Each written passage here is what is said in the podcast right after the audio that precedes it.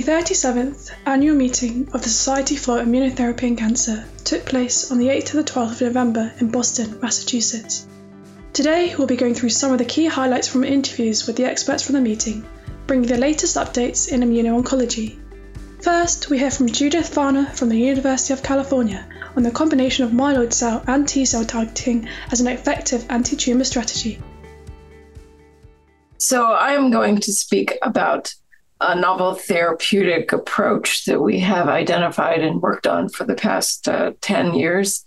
Uh, we discovered that a small molecule um, inhibitor of a specific kinase, PI3 kinase gamma, is an effective uh, myeloid targeting agent that can boost uh, the uh, recruitment of T cells and activation of T cells in tumors. And I will present uh, the basic research findings as well as the latest uh, phase two clinical trial results that demonstrate a doubling of uh, overall survival in cancer patients. Let me first uh, summarize uh, what our basic findings were in 2011. A postdoctoral fellow in my lab, Dr. Michael Schmid, who's now a chair of his department at the University of Liverpool, identified PI3 kinase gamma as a macrophage myeloid cell specific kinase that regulates um, the recruitment of myeloid cells into tumors.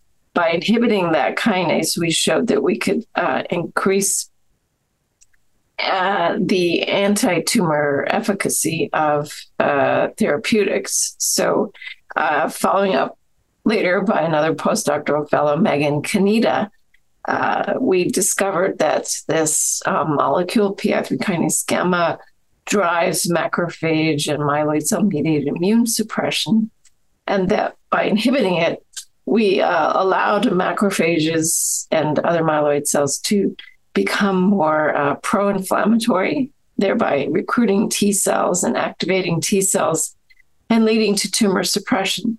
Uh, Megan Kaneda showed uh, in studies that were published in Nature in 2016 that combination therapy with checkpoint inhibitors and PI3 kinase gamma inhibitors could completely eradicate certain tumors. Uh, so we um, then worked with Infinity Pharmaceuticals of Cambridge, Massachusetts, as they developed a PI3 kinase gamma selective small molecule inhibitor and then they have, uh, in the in, since that time, uh, conducted uh, phase one trials, which included biomarker studies that we performed at UCSD that documented this same uh, boosting of immune response in patients. And then they have gone on to perform three phase two clinical trials, two in uh, triple negative breast cancer and one in urothelial cancer. The trial in urothelial cancer that I will discuss is was uh, done in um, treatment resistant patients, so uh, second line therapy uh, with uh, checkpoint inhibitor nivolumab, anti PD one, and there uh, they've observed a, a doubling of overall survival in patients treated with their PI3 kinase gamma inhibitor and anti PD one.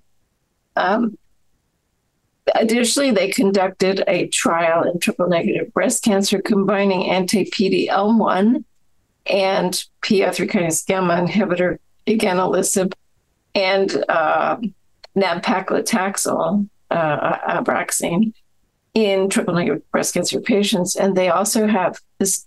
St- the follow up of this study is still ongoing, but they have also observed uh, some uh, a strong uh, enhancement of overall survival and uh, 90% tumor regressions or tumor uh, stasis in um, PDL1 positive and PDL1 negative patients. Uh, and so follow up on that study is still ongoing, but they are observing uh, an increase in overall survival. Uh, the company is currently um, planning their phase three registration trial strategies. Uh, and so this is going to be um, one of the earliest uh, myeloid targeted therapies um, to reach phase three. Uh, in the past, we've had um, CSF1R inhibitors, which have been approved for one kind of cancer, but uh, unfortunately, were did not show the strong efficacy that was predicted uh, in the past. And then also uh, anti CD40 agonists, um, which also have not yet shown the the predicted uh, benefit. And so um, we are hopeful that the PI3 kinase gamma inhibitor will continue to show this strong uh, benefit for patients when combined with other therapeutics. Next up, Saman Maleki from the Western University discusses the correlation between the composition of the gut microbiome and response to immunotherapy. He provides an overview of an investigation into modifying the microbiome via fecal transplant prior to immunotherapy to reduce primary resistance in melanoma. We've learned in the last uh, few years that the gut microbiome composition seems to be correlated with how a cancer patient responds to, to immunotherapy with immune checkpoint inhibitors. It turns out that patients who are responding, if you look at the composition of their gut microbiome, their, their microbiome seems to be more similar to to each other than patients who don't respond and th- those patients microbiome tend to be more similar to each other and so this uh, this provides an observational evidence really that uh, microbiome may be important in in in response to to immune checkpoint inhibitors. Also, uh, recent studies that show the composition of microbiome can be also important in patients, uh, the, the, the, toxicity patients experience after immunotherapy. And uh, so it, this, this makes common and makes complete sense in terms of science because we know that gut microbiome can affect uh, uh systemic immunity. And uh, we know that immune checkpoint inhibitors actually work through the immune system. So if, if microbiome on one hand can impact the, the immune response. And we know the drugs we're giving these patients work through the immune response. So one can put two and two together and think that, okay, maybe changing the microbiome uh, prospectively can uh, can help to improve patients' response to immunotherapy. And that's exactly what we did in our study. So what we did was we built a, a multi-center trial that uh, was done in three centers in Canada, in London, Ontario, at London Health Sciences Center, at the CHUM in Montreal, and also at the Jewish General Hospital in Montreal. And what we did was we used healthy donor stool to prepare uh, capsules for a process called fecal microbiota transplant in melanoma patients. What we did was we uh, we brought in the patients after they they underwent uh, bowel prep, which means they uh, they effectively uh, uh, got rid of their own microbiome the day before. And uh, this is similar to when patients go undergo colonoscopy. And then what happens is that they come in, and then we'll give them the capsules, and then uh, seven days later, we allow seven days for engraftment that they now they have the, the donor's microbiome. After seven days, they, they started to receive a single agent anti-PD-1 therapy, and that could be either nivolumab or pembrolizumab based on the investigator's choice. And what we did was we, we first looked at the the safety of this combination therapy and see how safe this, this approach was for our patients because this was the first time that anybody has tried this with healthy donor material at the first line. So these patients were treatment naive, or I should say anti PD1 naive for their cancer. And uh, we, we, we, we saw that this, this combination treatment was quite safe. There was no unexpected toxicity from the FMT or any added toxicity to what we expect from single agent anti PD1 immunotherapy. And what else we saw in terms of translational analysis of the patient samples, first of all, something that was very interesting was that we saw the healthy donor microbiome was had a much higher diversity in, in, in, in the donor microbiome compared to the patients.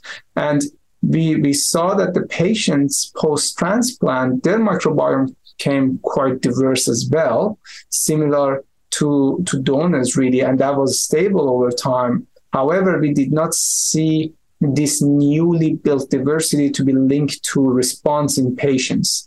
Um, what we what we saw was that being able to retain the donor microbiome uh, and having a successful engraftment and successful retention of the donor microbiome was key to, to the patient's response to immunotherapy, which further validates this, the significance of microbiome in, in really shaping and controlling anti-tumor immunity that is being leveraged by immunotherapy.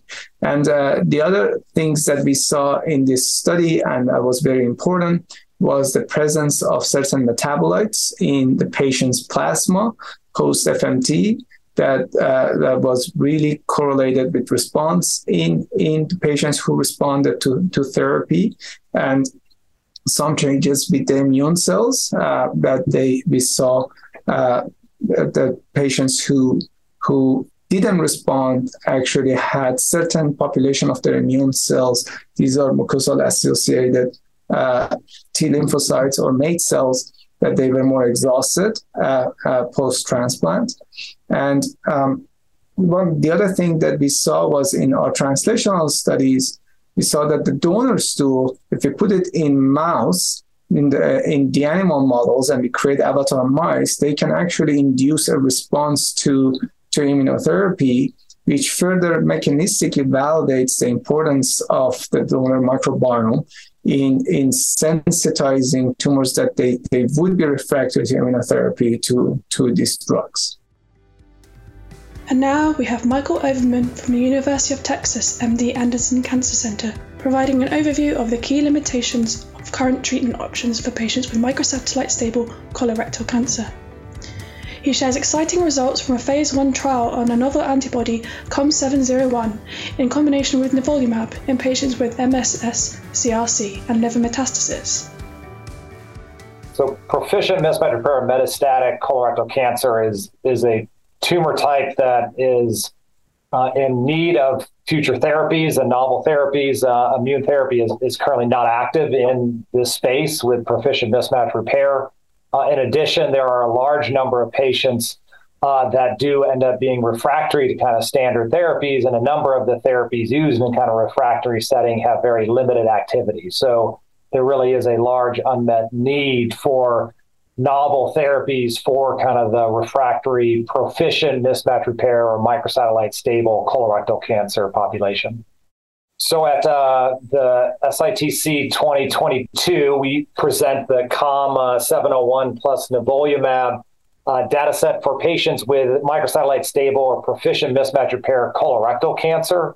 Uh, so out of that phase one study, we pull out all the, those colorectal cancer patients uh, and look at the results in regards to kind of safety and efficacy. And so I think the first point is that the, the safety is really well demonstrated. Um, there really were no serious adverse events related to study drugs. They, they were kind of uh, events related to um, uh, disease related toxicity. Uh, and so overall, the safety profile was excellent.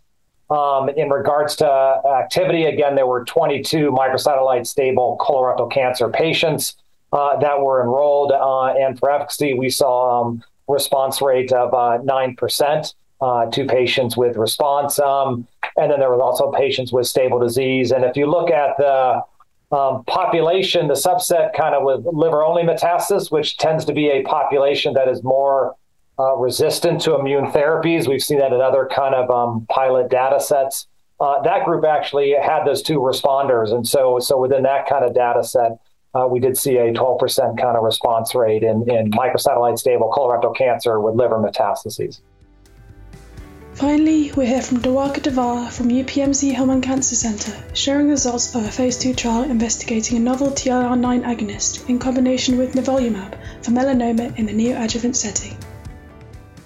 Vidutolimod is a TLR9 agonist, so it's a uh, an agent that activates the innate uh, innate immune system.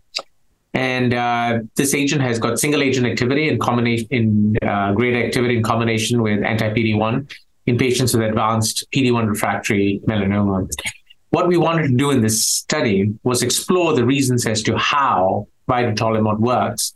And the primary reason we sought to do a neoadjuvant study was because in the advanced cancer setting, oftentimes you have multiple tumors and multiple lymph nodes and multiple lung lesions. On the other hand, in the neoadjuvant setting, you oftentimes just have two, three, or four lymph nodes, and it uh, allows us to give the drug into one of these lymph nodes and evaluate the effect of the agent in that setting by taking out everything. And that way you have lots of blood and tissue to study how the drug is working, what are the different immune cell subsets it's working in, and potentially what are the mechanisms of resistance. So vidutolimod is a, a TLR9 agonist. It's given into the tumor, right? So in the context of this uh, study, we combined it with anti-PD-1 in the neoadjuvant setting. Now, anti-PD-1 in the neoadjuvant setting produces a pathologic response rate of between 18 and 25%. We do know that the combination of PD1 and CTLA4 produce pathologic response rates of about 45 to 50 something percent. And the newer uh, FDA approved melanoma combination of PD1 relatlimab or PD1 LAG3 produces path complete response rates of 57%.